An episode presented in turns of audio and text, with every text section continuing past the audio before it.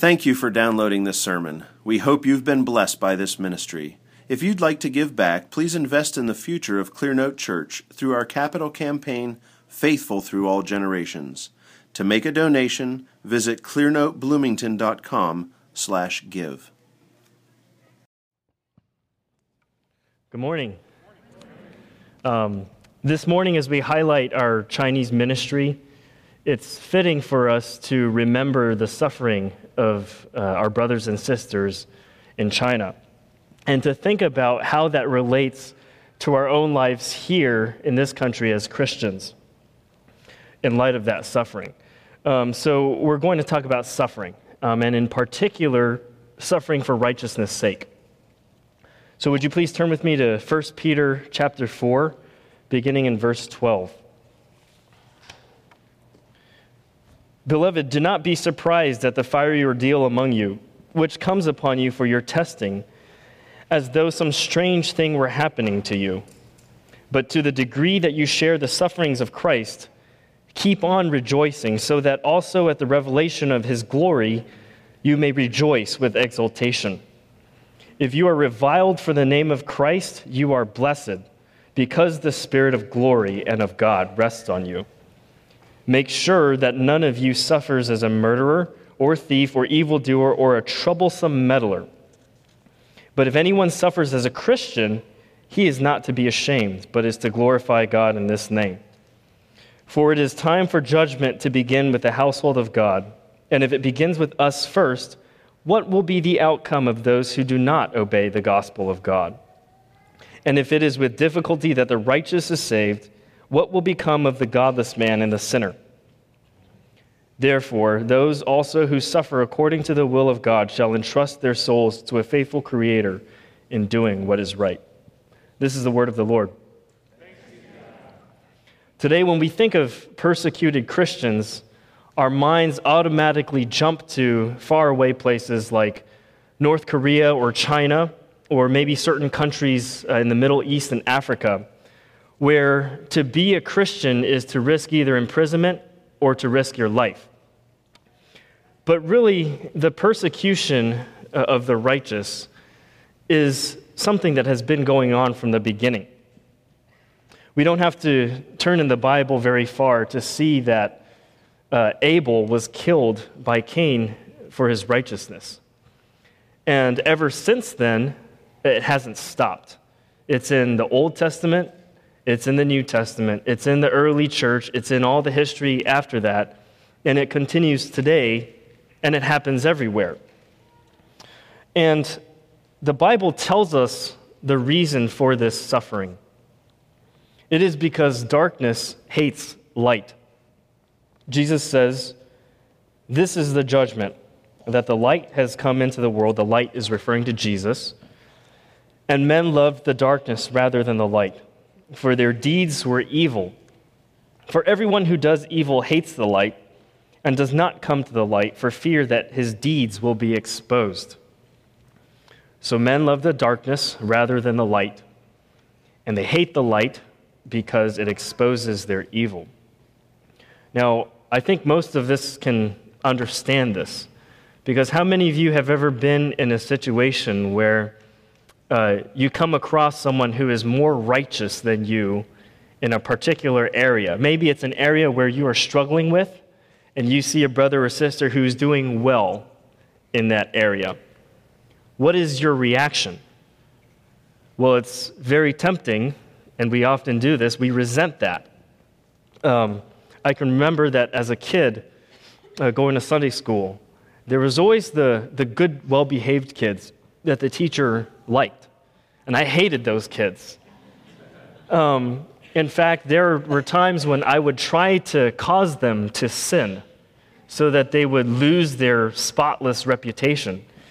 And the thing that made it um, the hardest was whenever they didn't give in. When, whenever they were steadfast, I just gnashed my teeth at that and hardened myself. Well, this is the reason why Christians are persecuted. It's because men love the darkness and they hate God, and therefore they hate Christians who represent God and bear God's light. Because When they come in contact with God and with Christians, their evil deeds are exposed.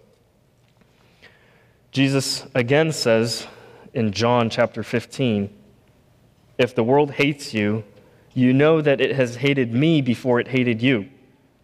If you were of the world, the world would love its own. But because you are not of the world, but I chose you out of the world, because of this, the world hates you.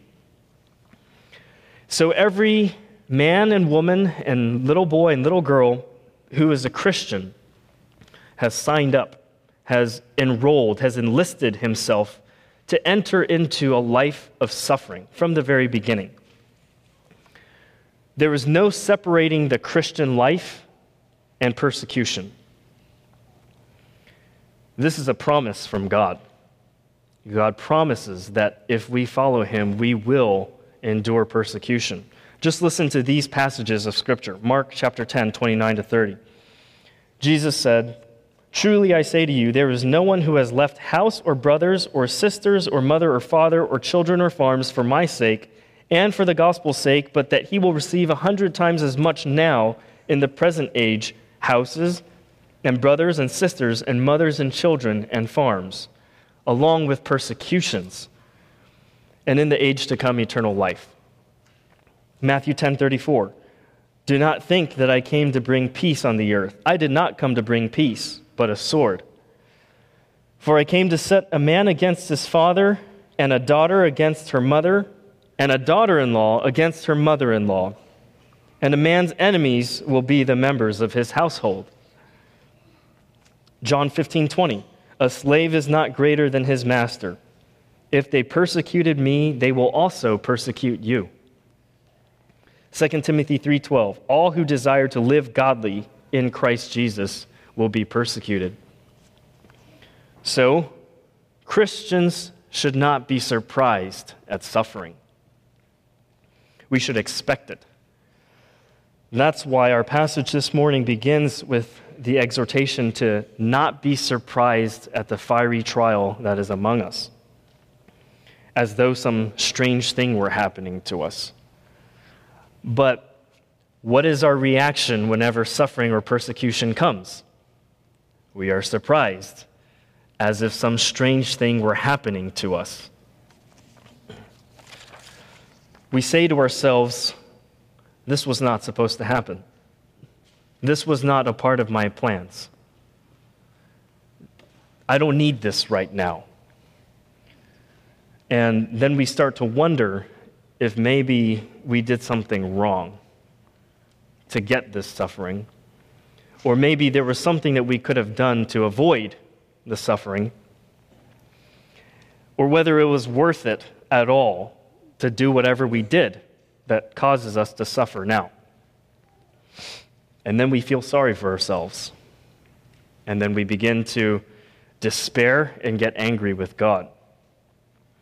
We think this persecution is fine for the Christians across the ocean. Yeah, amen. Persecution, yeah, and, and, Christianity go hand in hand for Christians in the Middle East, in China. But isn't the whole point of being a Christian in America so that we won't have to endure persecution and suffering. this is the normal response to suffering and persecution, but it is the wrong response. And that's why the Apostle Peter tells us two things, tells us and his original hearers. It wasn't easy for them either. He has to tell us two things about persecution to comfort, to comfort us. The first thing is it comes upon us for our testing. The second thing is through suffering, we become sharers or partakers with Christ. So, first of all, persecution and suffering come upon us for our testing. Beloved, do not be surprised at the fiery ordeal among you which comes upon you for your testing. What does this testing mean? God causes us to suffer persecution as a way to try our faith, to try it out. Another way of saying this would be do not be surprised at the fiery ordeal among you which comes upon you to see what your faith is made up of, to see what stuff your faith is made up of. Or do not be surprised at the fiery ordeal among you, which comes upon you to give your faith a chance to be exercised and used. A faith which never encounters suffering or persecution does not have the benefit of being stretched and beaten on and purified with fire. It will always remain only theoretical and shallow. Because when we suffer for righteousness' sake, it forces us.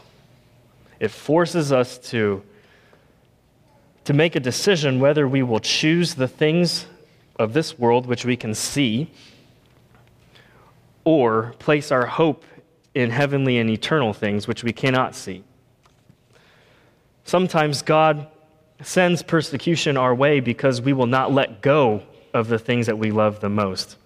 And God's way of sanctifying us and purifying us is forcing us to let them go. Whether it's the approval of our parents or the, the love of approval from men in general, or success or money, sometimes God takes these things away from us by force because we wouldn't let them go otherwise. Only after we endure persecution and suffering can our faith be said to have any real value. Because then, and only then, will it have withstood the test.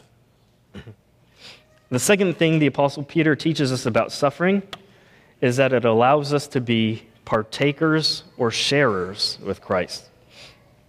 But to the degree that you share the sufferings of Christ, Keep on rejoicing so that also at the revelation of his glory you may rejoice with exultation. When Christians suffer for righteousness' sake, when they are persecuted, God is giving them the privilege of having the same course of life that his son had. You know, uh, a lot of people today, it's, it's really popular to go to Israel, the Holy Land right? Everybody wants to uh, walk on the shores of Galilee or be baptized in the Jordan River or visit the birthplace of Jesus or walk on the same path that Jesus took to the cross. And the purpose of this is because there is a connection, right? They, they feel a connection between, you know, if I, if I put my feet and my body where Jesus once was, then somehow I'm, I'm closer with him. And I can have this uh, relationship with Jesus in a special way. It is kind of cool, right? We, we, we all wish we could, we could do those things. But the fact is, you don't have to go to Israel to have fellowship and a connection with Jesus. If you have been mocked if you have endured suffering, shame, humiliation, insults, rejection for the name of Christ, then you already have fellowship with Jesus. God has already granted you the privilege of sharing that special fellowship with Jesus in a way that only suffering can do. You just, you just watch people in the church and those who suffer, particularly suffer the same things, the same sorts of things, are, are bound, bond to each other in a way that only those sufferings can bind them together. Well, when a Christian suffers, we are tied together with Christ, and we get to be a, a sharer or partaker with Him. If God brings us to suffer with Jesus, he will also bring us to share in his glory afterwards. And so we're told to keep on rejoicing. How backwards, how backwards and perverse would it be if we could share in the glories of Jesus, but skip out on the sufferings of Jesus? How nonsensical would it be to claim to follow Jesus but to go around the sufferings and straight to the glorification. Verse 14 If you are reviled for the name of Christ, you are blessed because the Spirit of glory and of God rests on you. What does it mean to be reviled? The dictionary says, criticized in an abusive or angrily insulting manner. Imprisonment and beatings and death are not the only real forms of persecution. Reviling is persecution in and of itself. There is real pain involved when we are reviled for Christ. And many of you have felt this. How many of you have experienced the scorn of a mother or father or wife or husband or child or any family member for being stupid enough to be a part of a cult? How many of you have had uh, DCS take your children away and revile you as child abusers because you were trying to honor God in the discipline of your children? How many of you have lost close childhood friends because you spoke what was true to them and called them to repentance from their sin? Close childhood Christian friends. How many of you have experienced the pain of caring for someone and then have that person turn away from God and turn away from the church and then turn around and say, you are the very reason that I was driven away from Christ.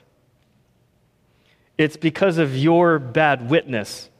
It's because you're, you know, I, I know that you love me, thanks. But the way that you love me is not the way that I need to be loved. And through you, I've only seen the bad side of Christianity. And so I reject God because of you. How many of you had something similar to that happen? How many of us have lost positions or jobs or opportunities because we refused to compromise and use gender neutral language? Well, if this is you, then you are blessed. Why? Because in the middle of this shame and humiliation of suffering, the Spirit of glory and of God rests on you. When we're suffering, the only thing that we can see and taste and smell is the pain of suffering and the embarrassment and indignity. But the invisible part is that the spirit of glory in the midst of shame. Shame and glory are opposite things. In the midst of this shame, the spirit of glory rests on us. 15 and 16 make sure that none of you suffers as a murderer or thief or evildoer or a troublesome meddler. But if anyone suffers as a Christian, he is not to be ashamed, but is to glorify God in this name.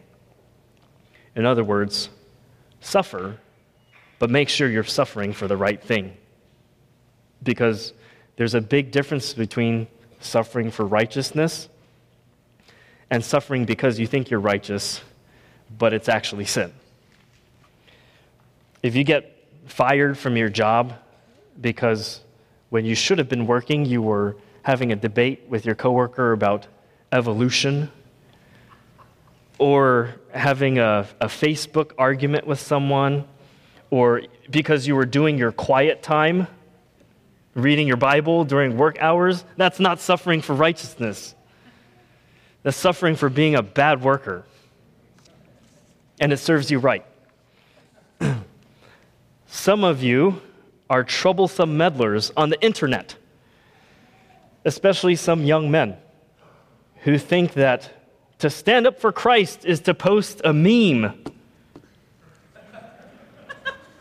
or to get into a long Facebook argument. Um, we just go through our friend list and we find the most antagonistic ones and we, we find their most heated post and we just we jump right in to the fray, fight. That's, um, you know, have a theological argument somewhere. That is not suffering for righteousness. The only thing that does is, well, what happens afterwards, right? We feel like uh, heroes in our own little world. and, uh, and we lick our wounds. Look how many people hate me. But all you've done is to run your mouth and sound smart, or, or not smart. Looks stupid, and it's your own fault. the thing with meddlers is that meddlers take responsibility for everything except the very things they're supposed to take responsibility for. Don't be like that. Don't be like that. Instead, suffer for real, actual righteousness and suffer in small, faithful ways. You know, instead of dealing with someone else's problems right now, get out of bed first. Don't take that one more sip of alcohol. Withhold yourself from saying that comment or that irreverent or dirty joke that you wanted to say. This is take baby steps. And if you do, maybe God will give you more suffering that you will have to endure. But it begins small. Say the hard thing to your family member, not the distant uncle or step aunt online but say the thing to your brother or sister, or father or mother, or wife or husband, or daughter or son that might make them mad. then God might call you to endure more persecution. 17 and 18. For it is time for judgment to begin with the household of God. And if it begins with us first, what will be the outcome of those who do not obey the gospel of God? And if it is with difficulty that the righteous is saved, what will become of the godless man and the sinner? What this is saying here is that God pays special attention to his children and is stricter on us than he is with anybody else, than any unbeliever or outsider. He puts them through trial after trial after trial while unbelievers live in relative comfort and ease. It is true that unbelievers also experience pain, sometimes a lot of pain. But the pain that they don't experience is the pain of suffering and persecution for righteousness' sake. Um, there's a Chinese brother uh, who, several years ago, right after he became a Christian, several, one after another, really big, hard things happened in his life. And as I was talking to him, he said, You know, sometimes I look around me at all the other Chinese students who are wealthy and who are driving their Lamborghinis and don't have a care in the world. And I think, why did life get hard for me after I became a Christian? You know, is this what is this what I get from God? Now, I know, I know, God disciplines his children. But sometimes I think, thanks, but no thanks. We are all tempted to despise the suffering and discipline of the Lord when we look at the ease of those around us. But what we've got to remember here is that our suffering is only for a time and it leads us to glory. Whereas their suffering will be eternal in the wrath of God. if it is with difficulty that the righteous are saved, well, what does that mean? What it doesn't mean is that uh, on Judgment Day, when you stand before God, He's going to have a hard time deciding, I saved you, but almost not quite we're not sure about. It's not that sort of difficulty of being saved.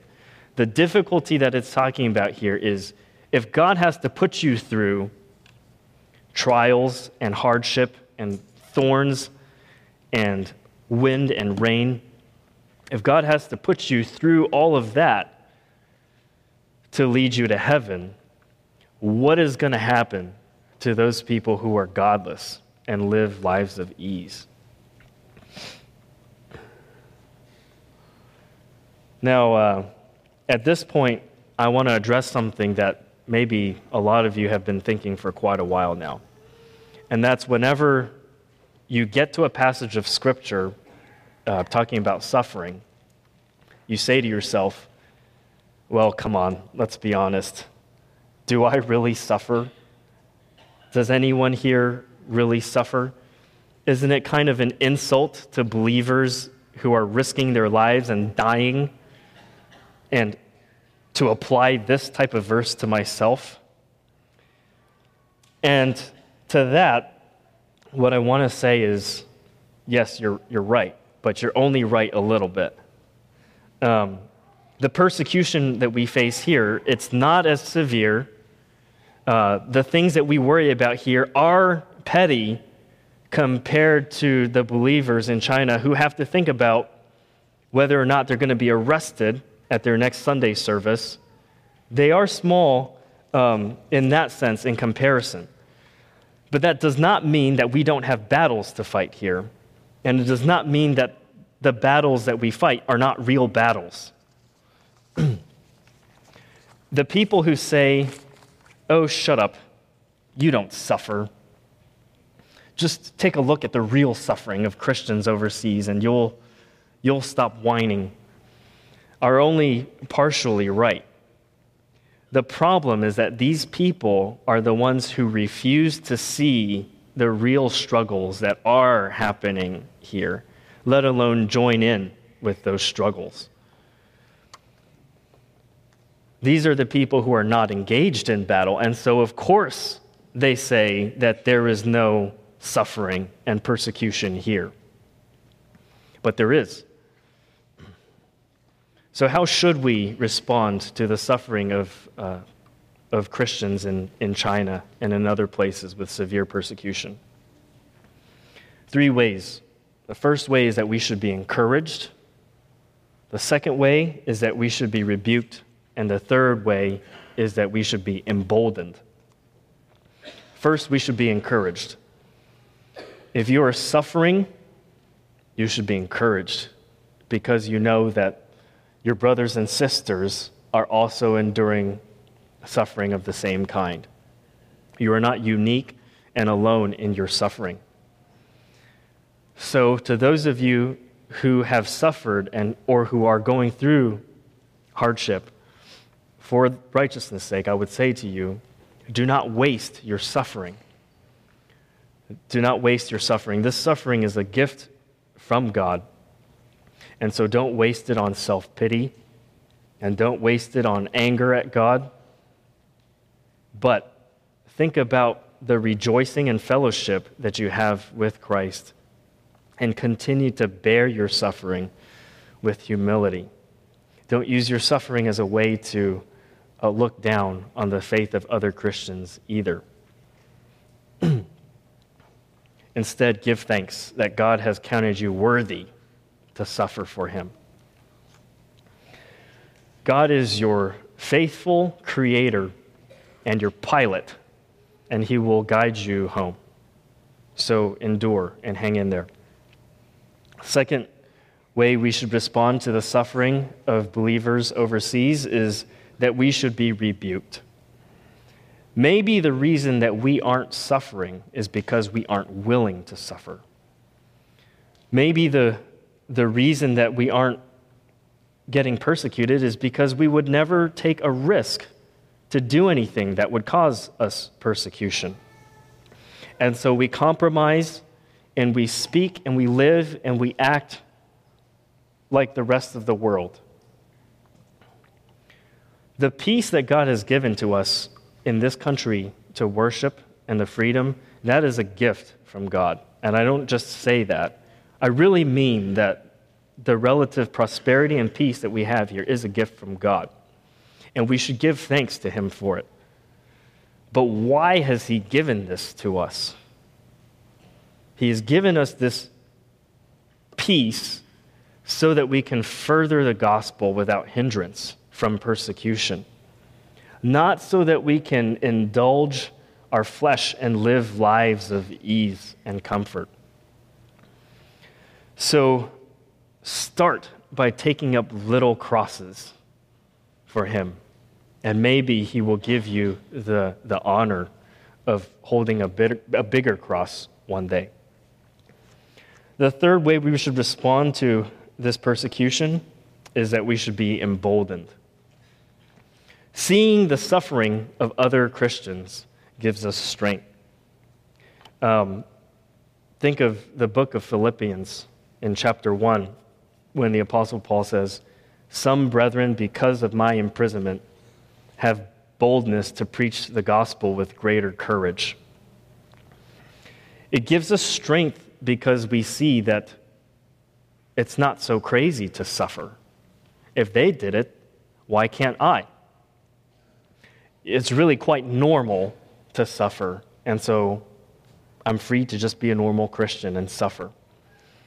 Um, the uh, slideshow earlier with uh, Mark's church, uh, that pastor, as you know, has, has three kids. And I spoke with him recently to, to ask him if he had any words to say to our congregation here in America, particularly about persecution. He says that persecution is good because it, uh, it purifies.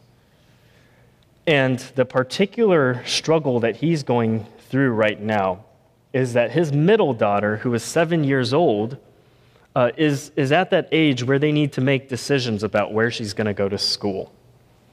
And um, they don't want to send her to government, state uh, education. And so they're pulling her out to homeschool as soon as Chinese New Year celebrations are over. Now, this is illegal. In China, you have to be in public school. Um, and once you pull out, there is no turning back. No school will accept you again after you leave. And so I asked them, Well, you know that this is like long term. What about, what about college? What about high school? It's like, well, you know, the things that really matter the most are we want to strengthen the faith of our daughter, we want to build her character, and we want, to, we want her to learn a, a useful skill uh, one day that, that she can use to live. And, and that will be good enough. College or no, no college, eh, we can worry about that when the time comes. But for now, we want our, our child to be a Christian. And um, he was telling me how the public education system in China is getting worse and worse. They're not secretive about their propagandizing now.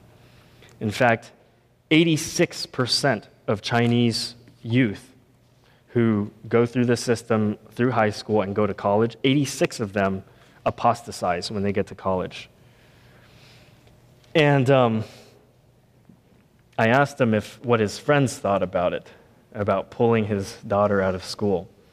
Some of them are for, but some of them think he's crazy, and even some within the church. There were two others in his church who attended a Christian school.